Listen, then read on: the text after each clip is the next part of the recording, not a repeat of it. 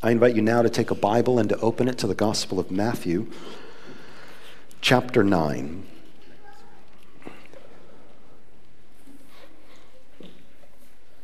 And we're going to read uh, the end of Matthew chapter 9, verses 35 to 38. As a church family, we've been going through this gospel and looking at what, in particular, it says about prayer and the, the access that we have to our Heavenly Father through prayer because of what Jesus has done, the examples that He has set for us in prayer and the things He prayed for, but also the, the things that He teaches us about what our prayer should consist of. And uh, we had been in the Sermon on the Mount the last few Sundays, and now we're skipping ahead a few chapters to the end of chapter 9, beginning in verse 35. It says, And Jesus went throughout all the cities and villages, teaching in their synagogues and proclaiming the gospel of the kingdom, and healing every disease and every affliction. And when he saw crowds, he had compassion for them, because they were harassed and helpless, like sheep without a shepherd. And then he said to his disciples, The harvest is plentiful, but the laborers are few. Therefore, pray earnestly to the Lord of the harvest to send out laborers into his harvest. And that concludes our reading. If you want to keep your Bible open, we'll uh, look back at a little bit earlier of a section in chapter 9. But here we have an, a, another clear instruction from Jesus on prayer that we are to pray earnestly to the Lord of the harvest to send out laborers into his harvest. And before he gave us that specific prayer, he told us a truth that the harvest is plentiful. And so it's good for us to ask the question well, what kind of harvest is Jesus talking about? He's saying it's plentiful. Um, what is he referring to? He's not referring literally to a crop that needs to go and uh, all the disciples need to go uh, work and bring the grain in. He's using it uh, to describe another reality and had you been uh, reading along in Matthew's gospel from the end of the Sermon on the Mount until this portion here at the end of chapter 9, uh, you'll have seen that so many people were coming to Jesus with a variety of ailments and sicknesses, with a variety of needs and weaknesses. Uh, loved ones who were hurting, they themselves who were hurting or diseased. And uh, Jesus miraculously was able to treat and care for so many of them. And as he healed people, then more people were brought to him. And the crowds around him started to grow as the word was getting out that this Jesus is able, in the bringing of his new kingdom here on earth, he is able to help hurting people. But the hurt that exists and the brokenness that exists around him is huge. It's pervasive. He says, it's plentiful. If you open your eyes to see it, there is so much hurt and pain around us, which is what Scripture teaches from the very, very beginning that once uh, our world fell because of sin, there was a brokenness in this world that we all experience, that we're in fact born into. And there are times where we, in our specific choices, uh, might commit sin and make things more difficult. But there's also a reality that even if we don't decide to do something bad or commit a particular sin, that we now live in a world where there are needs upon needs, where there are difficulties and tragedies that surround each and every one of us. And this is what he means when he says the harvest is plentiful. He's not just talking about people's spiritual need to be restored to God.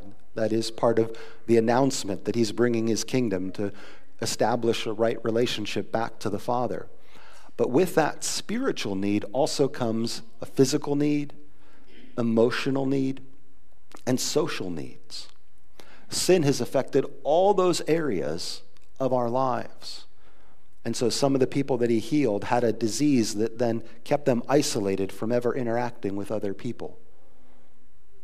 And so, in Jesus healing them, he was able to restore them to community and to fellowship with other people. the reality of death and how it affects each and every one of us is some of what people were struggling with. And they came and asked Jesus, Please, would you heal my servant who's about to die? And so when Jesus says the harvest is plentiful, he's actually talking about all four of those things that we are surrounded by physical, emotional, social, and spiritual needs that we have. And it doesn't take much, even 2,000 years later, to say, I think that's still true. When I look around in the world and what people go through on a regular basis, the harvest is still plentiful. Those needs still exist all around us. Now, some people will make us try to pick between one or the other, and they'll say, well, what we really need to address are people's physical needs, and we don't really need to worry about their spiritual needs or what they think. And others will say, well, no, we need to just focus on their spiritual needs, and who cares what they need physically. Uh, but that's a, a, a, division that Scripture doesn't require us to take. It, it, uh, the harvest is plentiful enough that if we're open to it, we could actually be used by God to address all of these areas of needs. Because God has made us as whole people, He wants us to care about every part of our lives as these parents have dedicated themselves and their children to the Lord, we would implore them to say that you have the responsibility to take care of your children physically and emotionally and socially and spiritually. Neglecting any one of those would be uh, only done to their harm. To say, well, I don't care about my kids' emotions or I don't care if their physical needs are getting met, you, you would immediately hear that and say, no, no, no. If you love them, you care about everything that affects them. And if God has made us with bodies and souls, then we care about everything that affects our bodies and our souls. And He's created us to be relational beings, and so He cares about the relationships that we have with one another. These are all the things that Jesus is seeing and what He means when He says, the harvest is plentiful. And so our passage said again that as he was going about teaching in the synagogue, healing every disease and every affliction, when he saw the crowds, he had compassion because they were harassed and helpless like sheep without a shepherd. This is the condition of us simply in our humanity. We're needy, we're weak, we're limited. And it's okay to admit that, to acknowledge that we need help from other places. And we need all kinds of help because the harvest is so plentiful. In two weeks, I'll be traveling again to Serbia uh, to teach at the Baptist school, and I'm looking forward to going there. And as partly now thinking about packing things and getting ready to go, I was reminded of a story uh, from one of my first students there. It's been about eight years now that I've been going to teach. And one of my first students uh, after one of the trips that I was there, encountered a tragedy in his life. His father had passed away. And he was grieving the fact that his father had passed away. But in addition to grieving that, he was also grieving the fact that he had no physical means to pay for a funeral to bury his father. And uh, it was a challenge. And he came to the head of the school and was just telling him both about the loss of his father and also his inability to pay for it in any way. And the, the head of the school was just praying with him and grieving with him about the hard situation that he was going through. And as a student looked through the library, somebody had donated a book uh, to the library, and it was called The Hardest Sermons You'll Ever Preach. And it was a collection of sermons for a variety of pastors who submitted their sermon from some of the most difficult situations they'd ever encountered. And so he grabbed it because he knew that he was going to be responsible to conduct his own father's funeral. And so he thought, I'm just going to grab it and consult it and, and see from the example of another what they said when they were faced with the situation. When he took the book and then he opened it up, he found that there were several hundred dollars that had been placed in there. That a different missionary who had gone there on a trip had the forethought to say, if somebody ever pulls this book off the shelf and they're looking to it for advice, I bet you they're going through a really hard thing. And not just emotionally and relationally, but there's probably even going to be physical needs that come with whatever it is they're going through that's inviting them to pull this book down from the shelf. And there it was enough money for him to give a proper burial to his father. And to think of that person who had enough foresight to say, I don't know what the exact situation will be, but I just know this is the world we live in. The needs are all around us. The harvest is plentiful. And so Jesus invites all of us to pray earnestly to the Lord of the harvest. And there's, there's two things that we want to keep in mind as he says this to, to pray earnestly, passionately, seriously, not just flippantly or casually or uh, as minimally as possible, as sometimes our kids might pray as fast as they can just to get to the food and you know check it off that they've done it or something. Uh, this is Jesus saying with, with the level of challenge that people are going through, pray earnestly for them. Give it time and attention. But Jesus also doesn't want his disciples to despair over the harvest that is around them. And so, in this, he's reminding them to pray earnestly to the Lord of the harvest. That even though there are all these needs around us, there isn't one minute where our God is not on his throne, where he doesn't know ahead of time what we're going to go through that we don't yet know we're going to face. Because many times we are challenged to wonder and think, like, God, are you, are you still there? Are we in this mess because you're off doing something else and you weren't paying attention? And Jesus is saying, listen, the needs are so vast around us and the harvest is plentiful. But trust and believe that He is the Lord over the harvest. He knows about all of those needs and He cares about them so that when we're praying earnestly to Him, we're not trying to get Him to do something He doesn't want to do and He has to be talked into it. No, no, this is what He wants to do. He was filled with compassion for the crowds. He wanted to reach out to them. And if your Bible is still open, uh, this, this is the very reason he came. Earlier in chapter 9, when he calls Matthew to be his disciple, in verse 9, this is what we learn in Jesus' own description of why he came. Uh, nine, chapter 9, verse 9, it says, And Jesus passed on from there. He saw a man called Matthew sitting at the tax booth, and he said to him, Follow me. And he rose and followed him. And as Jesus reclined at the table in the house, behold, many tax collectors and sinners came, and were reclining with Jesus and his disciples. And when the Pharisees saw this, they said to his disciples, why does your teacher eat with tax collectors and sinners? But when he, Jesus, heard it, he said, Those who are well have no need of a physician, but those who are sick. Go and learn what this means.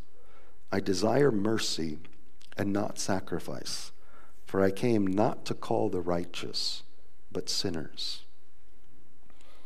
So there, Jesus is saying that the whole reason he came is because as he looked upon the world and saw how plentiful the harvest was and how great the needs were, he wanted to do something about it. He wanted to address it. He wanted to come and to bring hope and healing for each and every one of us. And he has compassion on the crowds. He cares about whatever it is that we might be going through. And so, all the more, our prayers to Him should have the earnestness of addressing the one who loves us so much that there's not a detail about our lives that He doesn't care about. There's not a hurt that He's unaware of. And we can bring it to Him purposely and intentionally. And so we pray earnestly to the Lord of the harvest, but He also clarifies what we're praying to Him is that He would send out more laborers. So we're praying to Him. We believe He's in charge, He cares, but we're praying that He would send out laborers, that He would use us to help with the physical and the emotional and the social and the spiritual needs of the people around us. And then we see him do exactly uh, that in the very next chapter. Chapter 10 opens up by Jesus taking the apostles saying, I want you guys to go two by two and go into different towns, and I'm going to empower you that you're going to join me in this work. You're going to join me in having compassion for other people. You're going to join me in caring for them.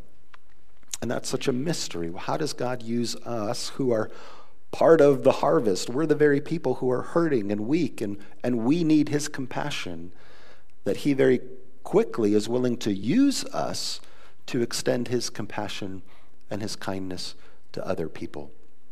He's not asking us to get it all together or to be perfect ourselves.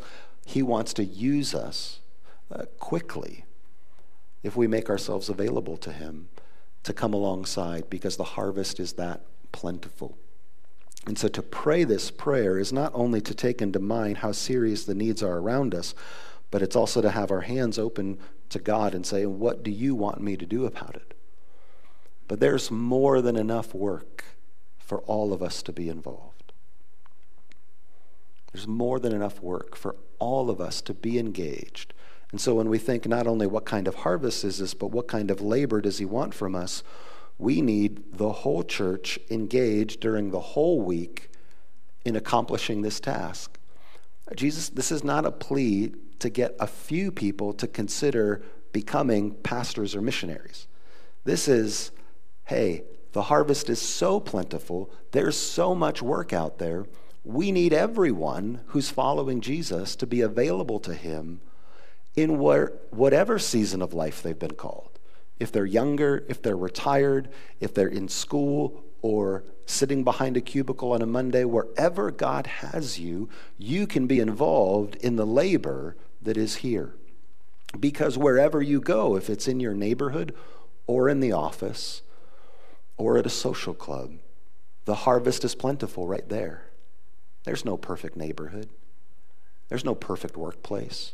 There's no perfect home or marriage or there's work everywhere for all of us to do if we're willing to be part of the laborers that are sent out by him to do what he's called us to do. And when we look at the things that ail our country, there again, there's more than enough work for all of us to be engaged. We might have different areas of passion and different skills for how to address it.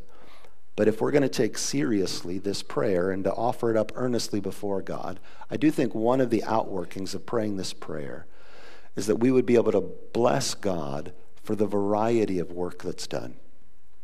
And say, God, at times we are praying, will you heal a specific person who we love and care for who's battling cancer? And that's an appropriate and right prayer. And we can also pray, God, would you help all those who've given their life to research so that we can find better remedies to ultimately heal people from cancer? Would you bless them too? God, would you help our public school teachers who are caring for young ones and trying to help them learn how to read and write?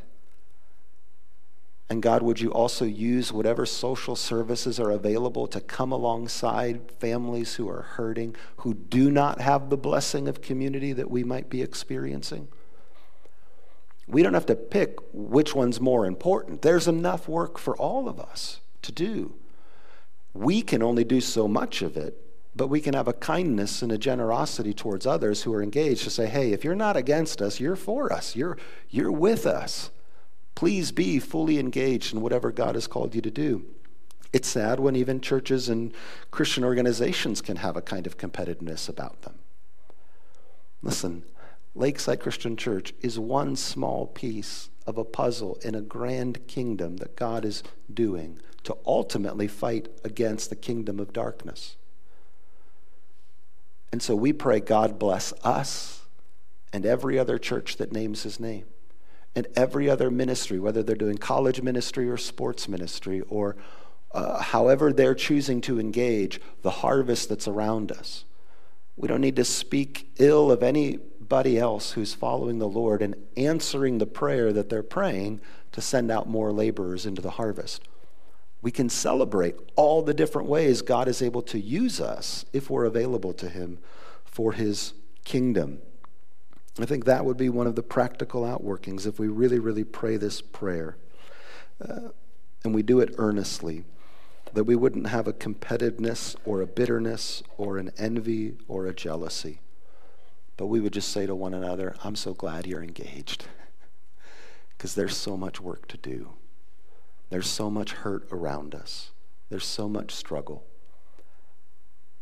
And I'm glad you're praying the way Jesus taught us to pray. And I'm glad you've become available to serve him in whatever ways he's called you to do. When I thought about the ways God would use us over time in our labor if we're willing to join him, I learned recently somebody gifted me a book, a local Christian ministry actually, uh, sent an appreciation gift to the church.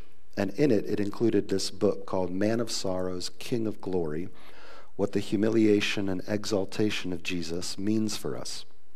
And I wasn't familiar with the author, and I'd never seen the book, so a lot of times I'll peruse just sort of the beginning to see what the chapter headings are. I know a song named Man of Sorrows, and then I looked at the contents and realized, oh, actually, every chapter heading comes from the song Man of Sorrows, What a Name. And so I was intrigued. And then I went very back to the end of the book um, to read the acknowledgments, because there's always a story about how a book comes together. And then I was totally astonished when I got to the acknowledgments at the very, very end. This is what the author says. One final note the chapter headings come from Philip Bliss's hymn, popularly known as Man of Sorrows. Bliss spent his early years working as a music teacher, but became an itinerant evangelist in his mid 30s on the advice of D.L. Moody. He wrote Man of Sorrows in 1875, shortly after this career change. But Bliss would never see his 40th birthday. On December 29, 1876, a trestle bridge collapsed as the train carrying him and his wife passed over it. Most of the carriages disappeared into the snow covered Ashtabula River valley below. Bliss himself survived the fall, but was last seen heading back into the wreckage to rescue his wife from the flames. Neither body was ever found. I know little else about him. When I read that, I was like, I've, I've sung that song my whole life. I didn't know this story. And the Ashtabula River, where it happened, is only about an hour away from here, and I hadn't heard it. So then I wanted to know more about him, and I looked it up and realized um, that though he did not write the song, It Is Well With My Soul, he wrote the tune that you and I all sing to It Is Well With My Soul. Horatio Spafford wrote the song, and oftentimes when we sing It Is Well With My Soul, the story is told about what happened to Horatio Spafford's family that caused him to write about the sea billows rolling. But it was Philip Bliss who actually wrote the tune that took the work of another person and made it accessible in a way that most of us can continue to sing it. And then I learned that actually at the site of the accident, they uncovered his luggage trunk, and it was there when they opened up his luggage trunk that they found the words to I Will Sing of My Redeemer, which he had written the words, but he had never written the tune.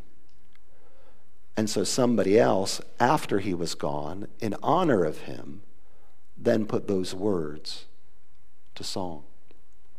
And that's a song I sang my whole life growing up. And I had no idea the story behind it. But to me, there was this, again, amazing reality that in the brokenness of this world and in the tragedy of what he experienced at such a young age, he was able as a laborer to come alongside the work of another and help it spread far and wide.